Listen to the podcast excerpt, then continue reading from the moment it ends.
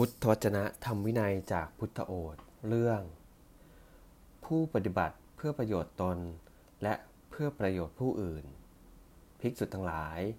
ภิกษุผู้ประกอบด้วยธรรมห้าประการย่อมชื่อว่าปฏิบัติเพื่อประโยชน์ตน และชื่อว่าปฏิบัติเพื่อประโยชน์ผู้อื่นทำห้าประการอะไรบ้าง คือ ภิกษุทั้งหลายภิกษุในกรณีนี้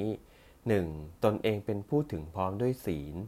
และชักชวนผู้อื่นให้ถึงพร้อมด้วยศีล 2. ตนเองเป็นผู้ถึงพร้อมด้วยสมาธิ และชักชวนผู้อื่นให้ถึงพร้อมด้วยสมาธิ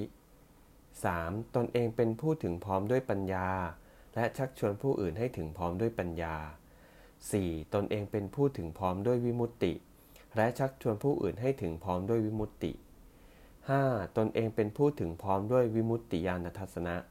และชักชวนผู้อื่นให้ถึงพร้อมด้วยวิมุตติญาณทัศนะ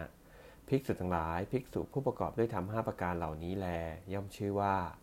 ปฏิบัติเพื่อประโยชน์ตนเอง และชื่อว่าปฏิบัติเพื่อประโยชน์ผู้อื่น เอวัง